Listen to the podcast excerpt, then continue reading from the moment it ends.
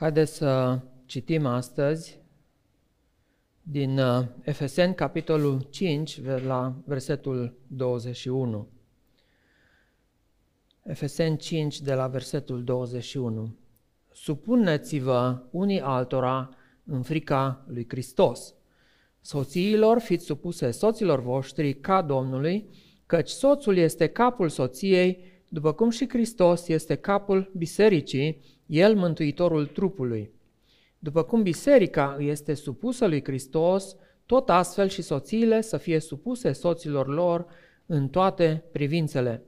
Soțiilor, iubiți-vă, ă, soților, iubiți-vă soțiile, așa cum a iubit Hristos biserica și s-a dat pe sine pentru ea ca să o sfințească, după ce a curățit-o prin spălarea cu apă, prin cuvânt, ca să înfățișeze pentru sine această biserică slăvită, fără pată, fără zbârcitură sau altceva de felul acesta, ci sfântă și fără prihană.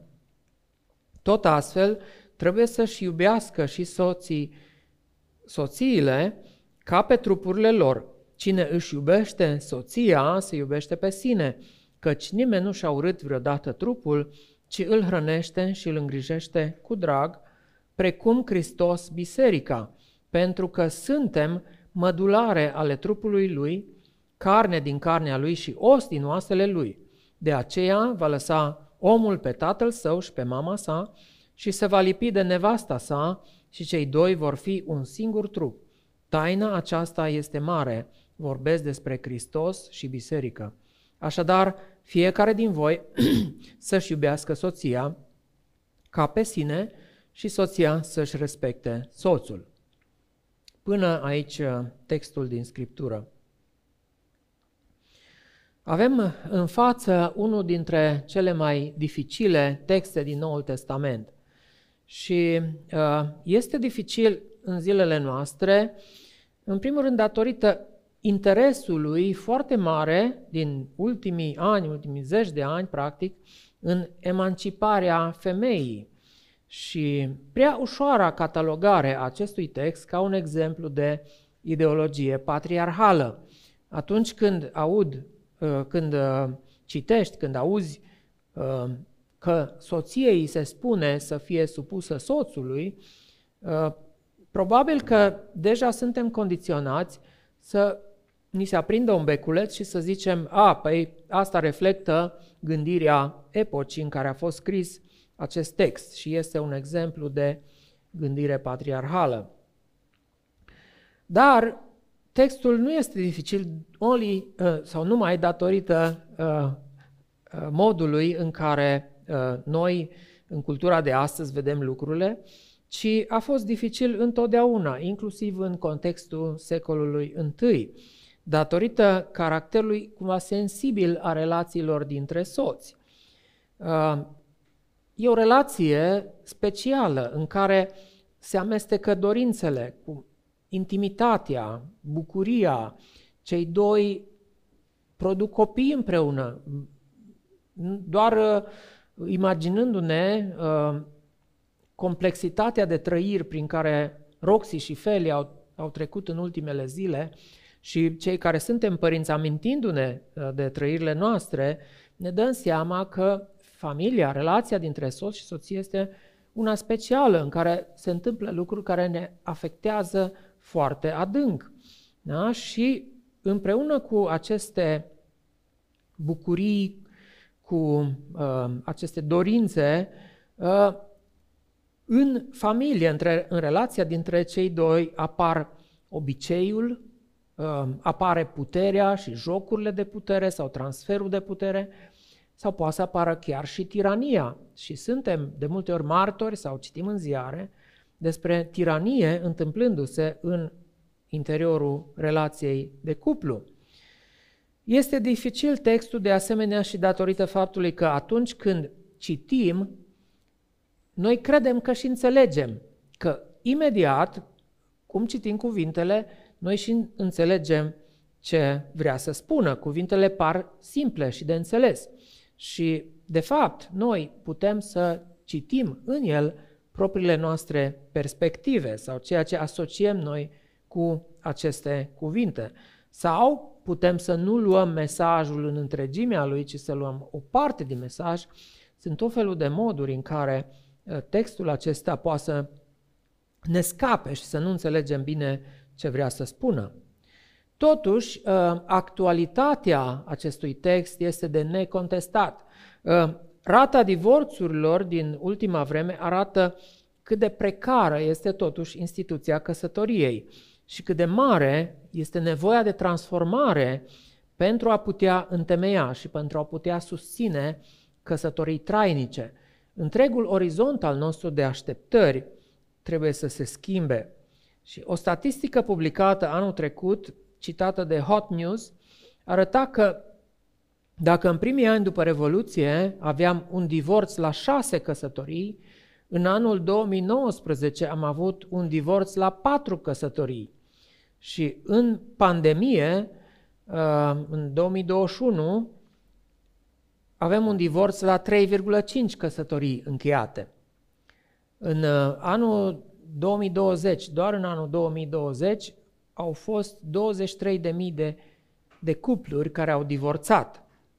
La oraș, frecvența divorțurilor este mai mare, cu 1,8 mai mare decât la în mediul rural. Uh, toate aceste statistici ne vorbesc despre cât de prost întemeiată este familia modernă din România de astăzi, cât de uh, precară este în fața atacurilor și cât de lipsită de temei solid este conduita soților, în așa fel încât se ajunge la o astfel de rată a divorțurilor. Dar haideți să ne întoarcem spre text și să vedem ce ne spune textul, de unde se pornește și, în primul rând, să încercăm să înțelegem cât de cât structura textului și care uh, ideile principale, ce a însemnat în, în vremea respectivă textul acesta și apoi să vedem ce înseamnă el pentru noi astăzi, cum poate să ne schimbe și cum poate să uh, ne transforme.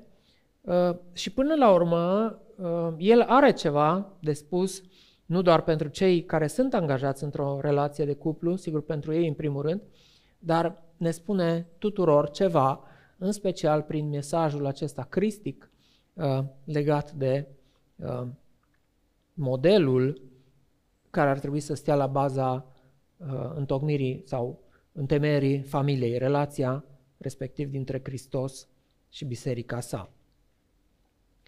Deci, uh,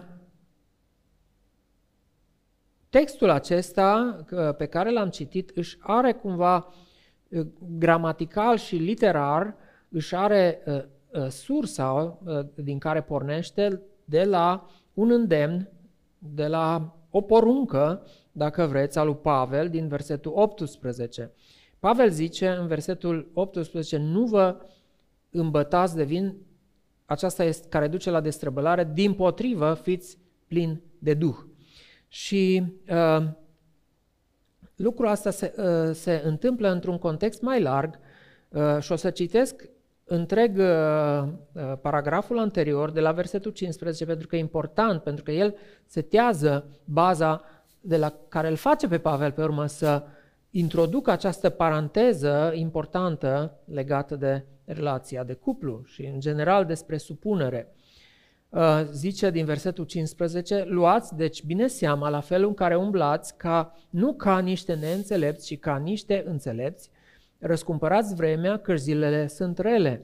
De aceea nu fiți nepricepuți, ci înțelegeți care este voia lui Dumnezeu. Nu vă îmbătați de vin care duce la destrăbălare, din potrivă fiți plini de Duh. Și atunci începe și enumeră și zice, ca semn um, sau ca modalitate, um, ca efect a acestui îndemn de a fi plin de Duh. 1. Vorbiți între voi cu psalmi, cântări de laudă și cântări duhovnicești, cântând și lăudându-L pe Domnul din inimă.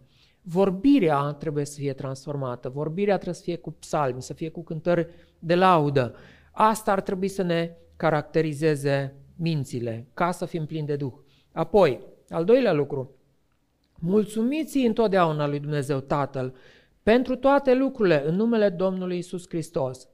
Deci, o exuberanță, încântare și o mulțumire în inimă. Mulțumire adusă lui Dumnezeu Tatăl pentru toate lucrurile. Și Pavel nu odată aduce mulțumiri chiar pentru încercări și pentru suferință. Mulțumiri, da? vorbire nouă, mulțumire în inimă.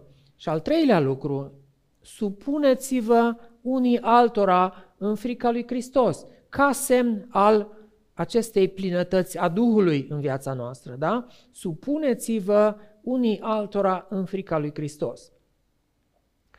Ce înseamnă astea? Exuberanță în inimă, cântare, ă, întotdeauna să fim gata să izbucnim în cântări de laudă, să fim mulțumitori în adâncul inimilor noastre și apoi să ne supunem unii altora în frica lui Hristos. Pavel vede biserica, această poemă, această creație nouă a lui Dumnezeu, o vede în acel gen de armonie în care oamenii se supun de bunăvoie unii altora în frica lui Hristos. Și sigur aici li se adresează apoi soților, ă, soțiilor cu supunerea, da, în acest context mai larg a supunerii unii altora în frica lui Hristos. Sigur, trebuie să fim atenți când vorbim de cuvântul frică, pentru că avem în multe părți în Biblie îndemnul nu vă fie frică, să nu vă fie teamă. Zice uh, și în Vechiul Testament, zice, le zice Dumnezeu, zice poporului său să nu aibă teamă și uh, Domnul Isus le zice ucenicilor să nu le fie teamă. E vorba de o frică cu respect. Este vorba de, și cuvântul acesta grecesc, uh, uh, de acolo avem și noi cuvântul fobie, uh, e, e rădăcina grecească a cuvântului folosit aici, are și sensul acesta de respect, de teamă sfântă. Și în sensul acesta, recunoscând autoritatea lui Hristos, având respect pentru El, suntem îndemnați să ne supunem unii altora. Este al trei, a treia caracteristică. Da? Uh, și e important să menținem, să, să nu uităm atunci când mergem mai departe și vorbim despre soți, soții și așa mai departe, să avem în minte, uh, totul pornește de la umblare. Luați seama la felul în care umblați, versetul 15. Nu ca niște neînțelepți, ci ca niște înțelepți. Și în umblarea noastră să fim plini de Duh, vorbind cu psalmi și cântări de laudă, mulțumindu-lui Dumnezeu pentru toate lucrurile în numele lui Hristos și supunându-ne unii altora în frica lui Hristos.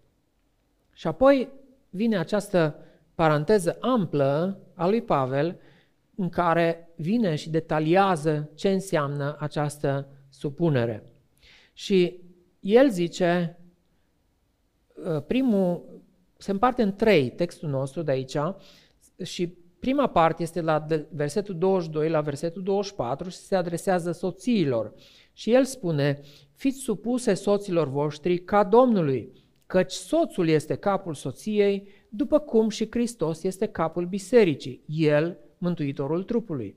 După cum biserica îi este supusă lui Hristos, tot astfel și soțiile să le fie, să le fie supuse soților lor în toate privințele. Acum, eu aș începe prin a spune ce nu înseamnă textul acesta.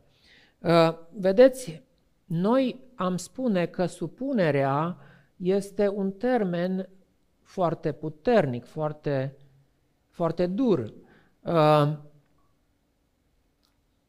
Uh, unii înțeleg această supunere ca însemnând ascultare, însemnând obediență.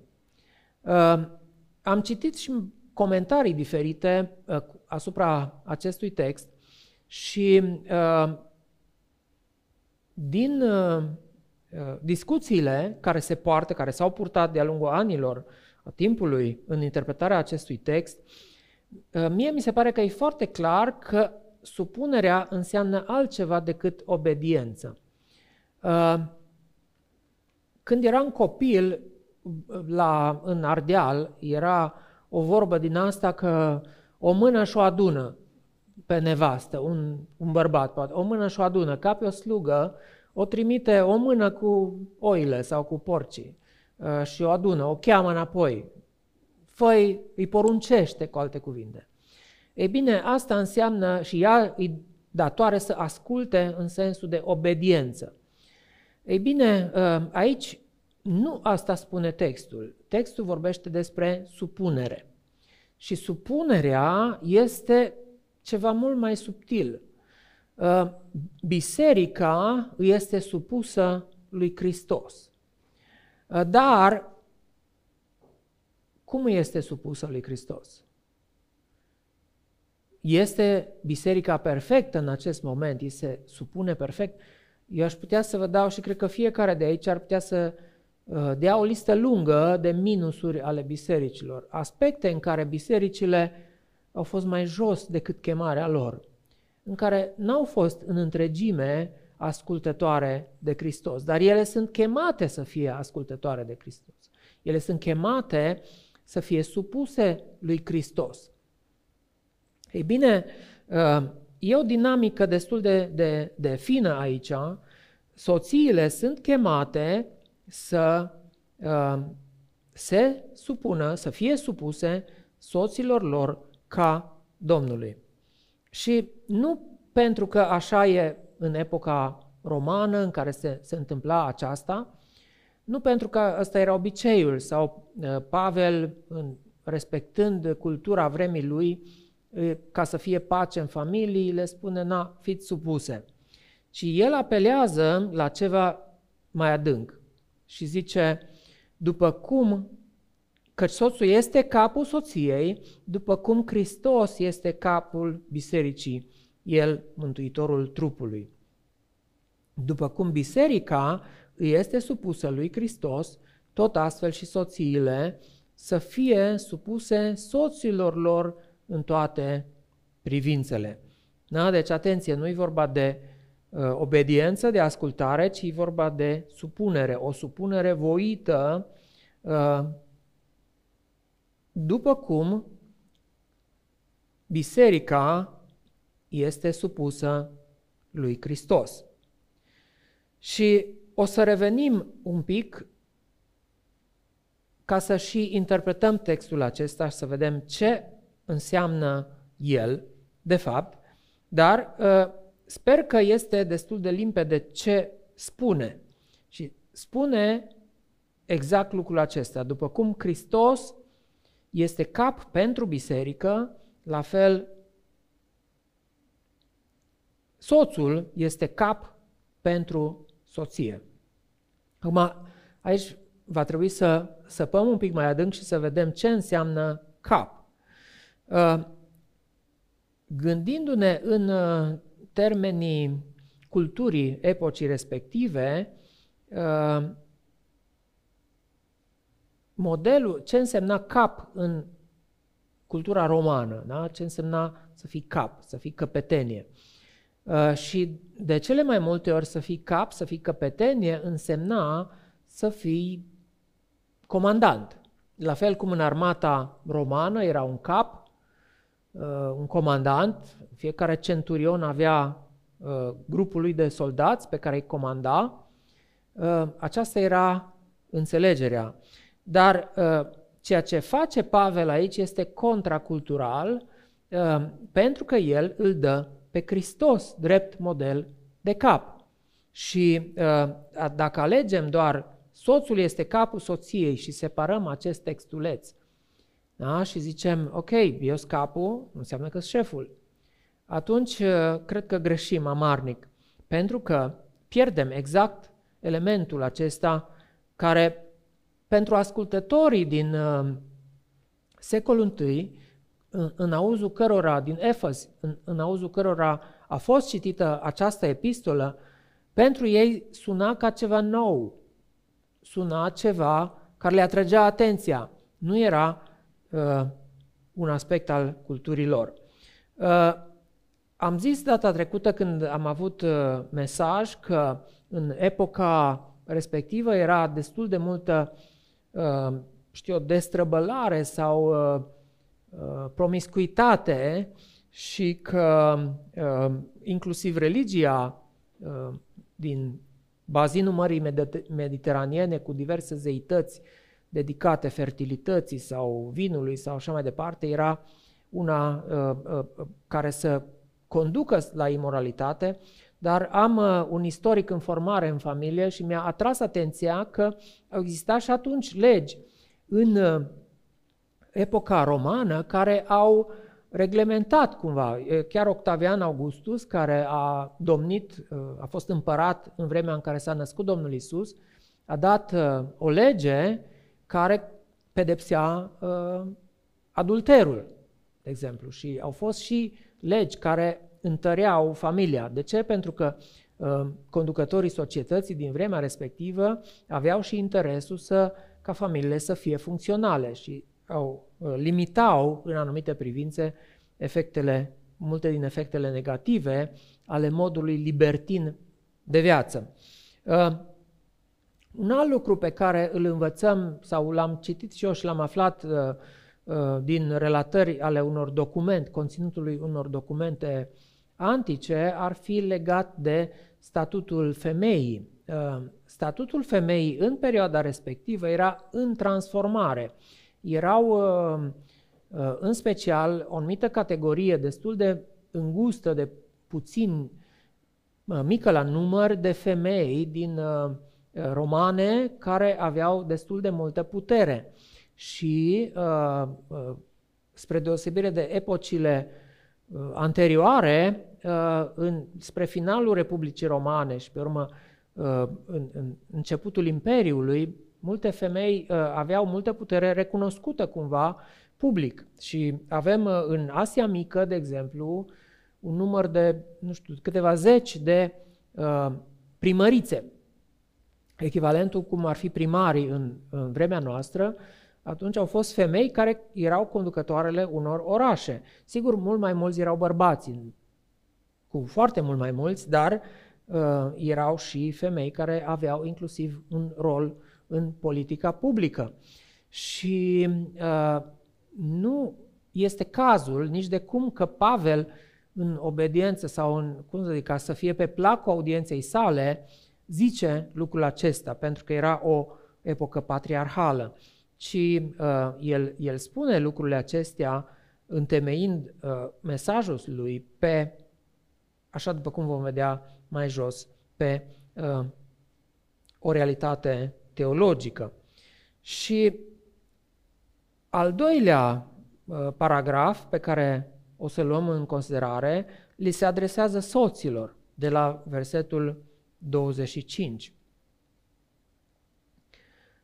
Zice, soților, iubiți-vă soțiile așa cum a iubit Hristos biserica și s-a dat pe sine pentru ea ca să o sfințească după ce a curățit-o prin spălarea în apă, prin cuvânt, ca să înfățișeze pentru sine această biserică slăvită, fără pată, fără zbârcitură sau altceva de felul acesta, ci sfântă și fără prihană. Aici, uh, uh, în partea aceasta, uh, Pavel se adresează soților cu o poruncă inedită. În toate codurile familiei din, sau legile sau îndemnurile sau învățăturile din antichitate care au fost cercetate de specialiști, nu s-a găsit nicăieri o astfel de poruncă sau un îndemn ca soții să își iubească soțiile. Uh, îndemnurile sau poruncile aveau de-a face cu a uh, nu le neglija, a se asigura că au hrană și adăpost, uh, erau porunci să nu le maltrateze, erau inclusiv porunci legate de practica dragostei în, în, în varianta ei fizică între soț și soție, da? erau astfel de de lucruri reglementate, dar nicăieri nu era iubirea poruncită. Da? Și uh, lucrul acesta chiar suna diferit în epocă. Suna ciudat, clar ar fi atras atenția audienței. Și uh, mai ales că această dragoste nu este lipsită de un exemplu relevant, ci uh, Pavel când dă, dă îndemnul acesta, zice să vă iubiți soțiile cum a iubit Hristos biserica și s-a dat pe sine pentru ea ca să o sfințească după ce a curățit-o prin spălarea cu apă, prin cuvânt. Și aici Pavel se lansează în digresiunea lui, să zic, teologică, uh, pentru a constitui baza solidă pentru învățătura pe care o dădea. Și care a fost uh, scopul lui Hristos în acest sacrificiu de sine, în această iubire arătată, dovedită pen, uh, prin sacrificiu de sine, ca să sfințească biserica, ca să o curețe, ca să o prezinte, să o prezinte pentru sine, slăvită, fără pată, fără zbârcitură, sfântă și fără prihană. Deci perspectiva lui Pavel este una adresată în viitor. Uh, înțelegerea lui despre această poemă, această lucrare extraordinară a lui Hristos făcută în vremurile din urmă, care este biserica, această comunitate, acest miracol care este posibil prin uh, lucrarea Duhului Sfânt. Da? Deci uh, această biserică, scopul ei este să fie la final, în escaton, uh, să fie prezentată ca fiind curată, fiind fără pată, fiind perfectă, sfântă și fără prihană. Și prin aceasta Pavel setează tonul în care, sau uh, uh, nota dominantă în care soții trebuie să privească relația cu soțiile lor. Există ceva orientat spre viitor în relația dintre cei doi. Dragostea soțului față de soție trebuie să fie o dragoste care o crește, care are în vedere o finalitate, care o îmbogățește și care o uh, ajută să se dezvolte, să, să fie împlinită. Și în mesajul adresat soților, uh, Pavel nu se oprește aici, ci al treilea paragraf uh, continuă și zice tot astfel trebuie să-și iubească soții, soțiile ca pe trupurile lor. Adică nu ne oprim la analogia Hristos-biserică, Hristos capul, biserică, uh, uh, uh, Hristos care își dă viața pentru biserică, ci soții trebuie să-și iubească soțiile, altă analogie, ca pe trupurile lor. Cine își iubește soția, se iubește pe sine, zice, căci nimeni nu și-a urât vreodată trupul, și aici Pavel merge și intră cumva în detaliile acestea ale raportului nostru cu trupul nostru propriu, a bărbaților, da? Și zice, uh, îl hrănește și îl îngrijește cu drag. Și vedeți, uh, probabil dacă s-ar face un sondaj și ar fi întrebați bărbații câți din ei și-ar da viața pentru soțiile lor dacă uh, Uh, viața acestora ar fi în pericol. Sunt convins că foarte mulți soți, chiar poate necreștini, ar zice, da, prefer să mor eu și să rămână ea și ar da viața pentru soția lor. Dar a doua analogie a lui Pavel ne duce cu gândul la lucruri și la situații mult mai mundane, mai simple, mai obișnuite. Uh, noi bărbații suntem eroici din fire și mai ușor să ne dăm viața pentru cineva probabil decât zi de zi să ne punem pe planul 2 sau să, uh, uh, să slujim în mod practic, în mod concret, pentru nevoi mai, mai simple, mai obișnuite ale soțiilor noastre. Și Pavel atra- ne atrage aici atenția că un alt lucru care ne ajută să, să știm cum să ne iubim soțiile este Uh, gândindu-ne cum ne îngrijim de trupurile noastre. Dar Pavel totuși alunecă din nou la analogia cu Hristos și biserica, la finalul uh, versetului 30. Zice, precum Hristos, biserica, pentru că suntem mădulare ale trupului lui, adică suntem parte din trupul lui Hristos, carne din carnea lui și os din oasele lui.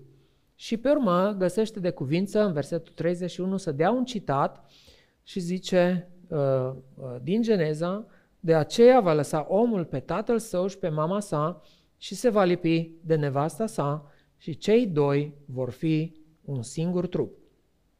Și uh, finalizează paragraful acesta cu remarca taina aceasta este mare. Vorbesc despre Hristos și biserică. E o taină, e un secret, uh, un secret care a fost făcut cunoscut așa cum vedem și în alte instanțe, alte ocazii, în scrierile lui Pavel. Iar la final apare concluzia, în versetul 33, Așadar, fiecare dintre voi să-și iubească soția pe sine și soția să-și respecte soțul.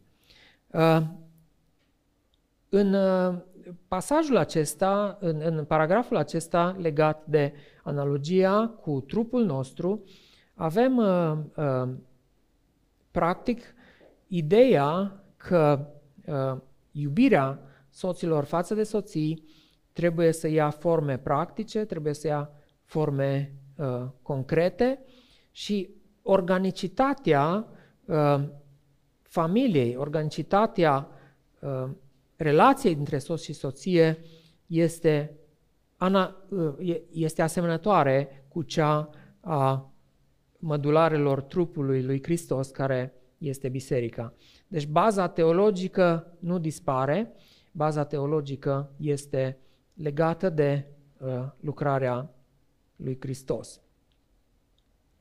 Acum vă propun să ne întoarcem un pic și să vedem cum putem aplica pentru noi aceste învățături. Uh, în primul rând, acest îndemn adresat sau poruncă, depinde cum o vrem să o luăm, adresată soțiilor. Fiți supuse soților voștri ca Domnului. Căci soțul este capul soției, după cum și Hristos este capul bisericii, el mântuitorul trupului.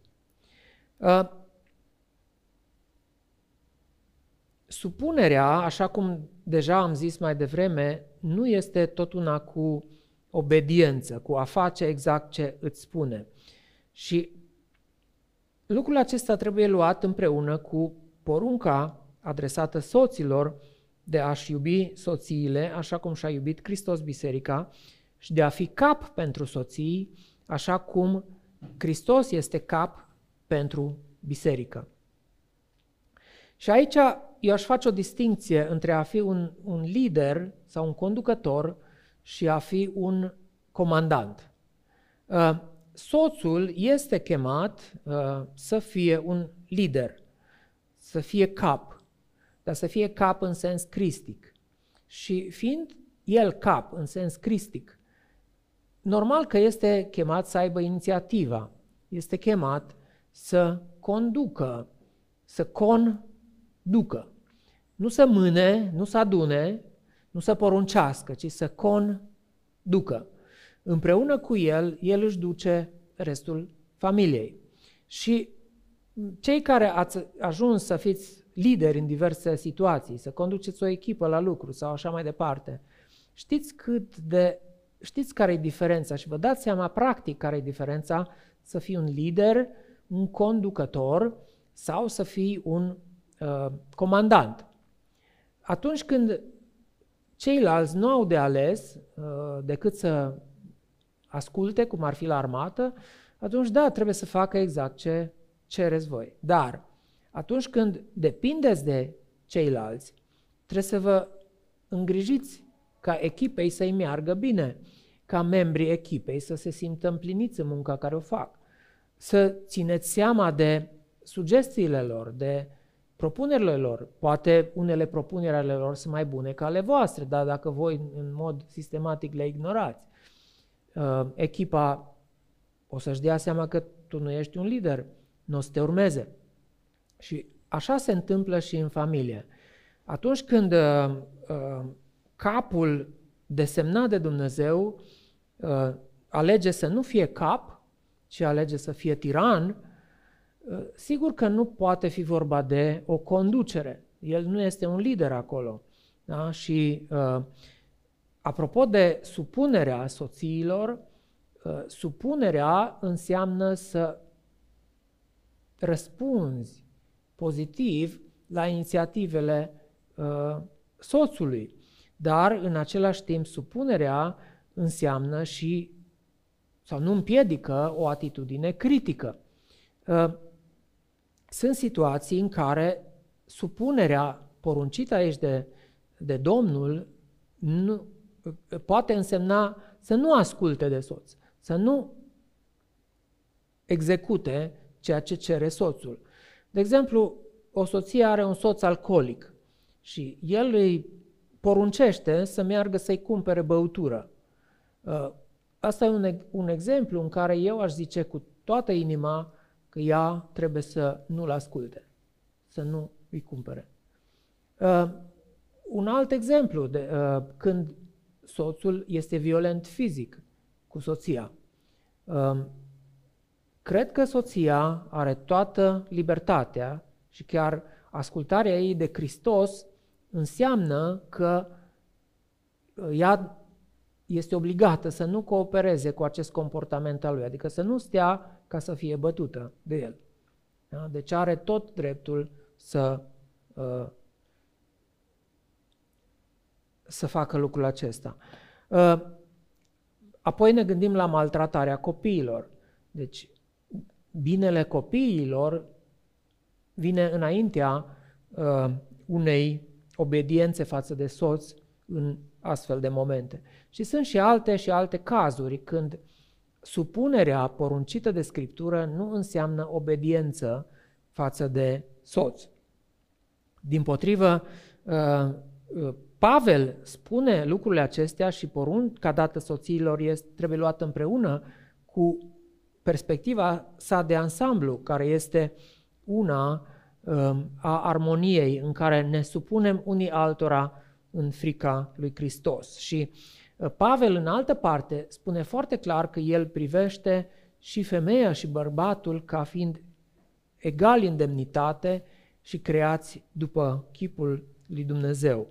Uh, zice că în noua creație nu va fi nici însurare, nici măritare, ci vom fi cu toții ca îngerii. Și aceasta este finalitatea escatologică. Între timp, nu suntem așa, între timp există aceste structuri de autoritate, dar uh, atunci când le exercităm, uh, o facem cumva în acest context al armoniei și al supunerii reciproce. Și uh, ascultarea sau uh, supunerea față de soț, sigur, arată uh, cine sau soția în, în, în supunerea ei, uh, dovedește că acceptă drept cap pe soțul său, după cum și Hristos acceptă drept cap, uh, uh, după cum și biserica acceptă drept cap pe Hristos. Și uh, acesta este contextul și acesta este cadrul uh, supunerii. Biserica îi este supusă lui Hristos și soțiile trebuie să le fie supuse soților lor în toate privințele. Această insistență cumva că în toate privințele uh, ne scoate din, uh, din minte, poate, o diviziune a muncii și autorității, care ar putea conduce la o familie foarte compartimentalizată. Unii zic că în Asia, de exemplu, uh, am avut prieteni asiatici și zic că acasă femeia este regină, deci ea uh, e dictator acasă. Deci tot ce ține de household, de, de, de familie, de, de casă, ea dictează cum, ce mobilă se ia, unde se pune, cum se cheltuie banii. În ce privește relațiile externe, ale familiei, acolo femeia nu are niciun cuvânt, acolo bărbatul dictează. Deci e o familie compartimentalizată cu diviziunea muncii. Ei bine, uh, insistența lui Pavel este că nu, în, în toate privințele uh, există această structură în care uh, soțiile trebuie să se supună soților. Și e foarte interesant că Pavel alege bine ce să spună soților, ce să spună soțiilor. Poate acolo unde este dificultatea cea mai mare a fiecăruia, acolo pune el degetul. Pentru că o tentație foarte mare la soții este să, uh, să disprețuiască, să arate greșelile, să fie nemulțumite, uh, să se revolte. Și uh, exact acolo pune Pavel degetul unde este poate și slăbiciunea. Din potrivă la bărbați, slăbiciunea este că sunt adesea egoiști și uh, nu sunt atenți la nevoile celuilalt, nu sunt atenți la uită ziua de naștere, uită aniversarea și multe alte detalii din astea practice, concrete. Uh, ghicesc foarte greu ce crede soția și toate aceste bancuri care se, uh, sunt arătate în grupurile de băieți, sunt șeruite, Uh, vorbesc despre faptul că fetele sau femeile nu comunică și uh, ei nu înțeleg din mesaje non-verbale, nu înțeleg de ce este ea nemulțumită. De ce? Pentru că nu bărbații sunt mai puțin atenți la cei din jur, sunt mai atenți la ei și sunt mai puțin atenți la să ghicească, să empatizeze uh, uh, uh cu sentimentele celor de lângă, de lângă ei. De aceea porunca pentru ei și greutatea în același timp pentru ei este să iubească sacrificial, să iubească cristic și să iubească cu intenția creșterii, uh, așa după cum Hristos caută să-și crească biserica ca să o înfățișeze fără pată și fără zbârcitură. Uh, și Partea aplicativă pentru bărbați ar fi aceasta, uh, să în mod concret, da? în mod concret, în mod practic, să uh, își slujească soțiile, să țină seama de dorințele lor, să țină seama de uh, poate ideile lor, de gândurile lor, să uh,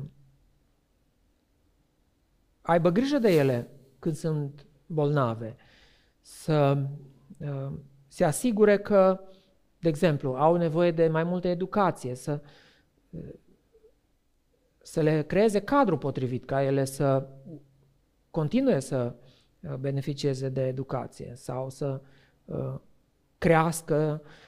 Există de multe ori sau să există etapa aceasta în viața familiilor în care rolul mamelor de de a crește copiii, de a fi aproape de copiilor, uh, le acaparează uh, toată energia și există poate o uh, epuizare în sensul acesta și bărbații sunt chemați, un mod practic de a exprima această iubire este să creeze un cadru pentru, pentru soțiile lor, să iasă afară din, din casă, să facă și altceva, nu doar să uh, spele haine și să gătească și să aibă grijă de copii. Da? Deci ăsta e modul, ar fi un, unul din modurile sacrificiale și fiecare știm din familiile noastre care sunt acele lucruri practice prin care putem să ne iubim concret uh, soțiile, să, punem, să ne punem pe noi pe planul 2. Și uh, ultima parte cu din, cea din versetul uh, 33, zice, fiecare din voi să-și iubească soția. E o concluzie. Așadar, fiecare din voi să-și iubească soția ca pe sine și soția să-și respecte soțul. Și cuvântul respecte este același cu rădăcina fobia. Deci, uh, frica, să se teamă. În, în Cornilescu spune chiar soția să se teamă de soț. În uh, ediția Cornilescu revizuită au ales să respecte, tocmai pentru a nu lăsa loc cu abuzării acestui termen în ideea că uh, sau unii bărbați în mod neînțelept să tragă concluzia că trebuie să inspire frică și să inspire teroare în familia lor. Nu, din potrivă, ce este vorba de respect. Soția să-și respecte soțul, soțul să-și iubească soția ca pe sine. Uh, sigur, nu sunt lucruri ușoare. Sigur, n-am epuizat tot ce poate trebuia spus uh, legat de textul acesta. Sunt convins că la întâlnirile pe grupe pe care le vom avea, veți avea ocazia să duceți mai departe gândurile acestea și să uh, discutați și să dați exemple, să vă încurajați unii pe alții în a urma uh, învățătura biblică. Trăim în, uh, într-o epocă în care se insistă pe uh, anularea cumva diferențelor dintre femei și bărbați, inclusiv în familie și se vorbește de o, o reciprocitate dusă până la o egalitate din aceasta care nu acceptă diferențele. Și uh, eu aș pleda și sunt chiar uh, un interpret ai Bibliei care zic, textul acesta reflectă cultura de atunci, noi trebuie să-l actualizăm și să facem reciproc uh, și soților să se supună soțiilor și să facem și uh, invers soțiile să-și iubească soții. Uh, nu zic că e rău, uh, e, e un lucru extraordinar ca și soțul să aleagă să se supună soției, de multe ori, în anumite momente. Da? Și nu zic că pentru femeie nu este uh, îndemnul ca să-și iubească soțul, dar uh, cred că trebuie să lăsăm, mai ales că Pavel își întemeiază învățătura aceasta nu pe o convenție din vremea lui, nu zice pentru că așa se cuvine soțiilor, fiți supuse bărbaților voștri, că așa se cuvine. Și nu zice nici ca să nu fie vorbită biserica de rău. Uh, nu își motivează cultural, cum își motivează cultural alte îndemnuri pe care le aduce, ci își întemeiază pe o realitate cristică, pe o bază teologică. Și cred că și noi suntem chemați în cultura în care trăim să uh, avem uh, uh, atitudinea care este setată de această re- realitate teologică. Și uh, e extraordinar cum această uh, finețe și grijă cu care Pavel formulează lucrurile face ca textul acesta să nu fie nepotrivit nici în secolul I și nici în secolul 20. Avem în această idee de supunere uh, cri, definită cristic, avem atâta flexibilitate încât nu, ea, ea nu, nu pare uh, ciudată, nu pare ne la locul ei. Atunci când este bine înțeleasă, cristic, nu, e, nu este ne la locul ei nici în, în uh, uh, epoca în care trăim noi acum. Și ea este contraculturală și trebuie să rămână așa. Uh, trăim într-o epocă în care uh, este exacerbat egoismul. Uh, și soțul și soția își caută împlinirea lui și a ei, nu a celuilalt. Trăirea sacrificială nu este deloc la modă. Din potrivă, atâtea căsnicii ajung să se destrame tocmai pentru că nu există conceptul acesta de împreună, ci sunt eu cu proiectele mele și tu cu proiectele tale. Trebuie să ne simțim bine împreună și când nu ne mai simțim bine împreună, punem punct. Nu există să muncim la relația noastră. Și uh, de aceea, cred că mesajul acestui text este unul de speranță. Cu toții în familii poate experimentăm momente mai grele, experimentăm uh, durere sau neîmplinire. Sunt sezoane în familia noastră când ne este greu și ne gândim bine.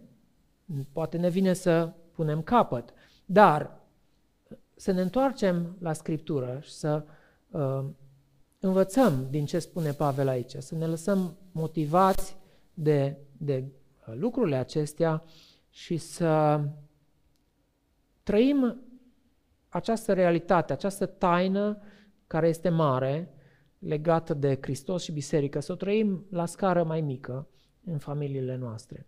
Și Dumnezeu să ne întărească pentru asta. Și cei care poate uh, sunteți acasă sau aici sau oriunde ați fi, care treceți prin astfel de momente dificile în familie. Nu așteptați până când lucrurile se agravează. Avem chiar în uh, mica istoria bisericii noastre exemple care arată că atunci când neglijăm lucrurile, uh, ele ajung să ducă, să ducă la roade foarte uh, nedorite. Din potrivă, din vreme, haideți să ne cerem ajutorul unii altora, apelați la Emil, apelați la mine uh, sau la altă persoană de încredere și nu stați cu durerea, cu suferința și cu poate o situație nepotrivită uh, în familiile voastre.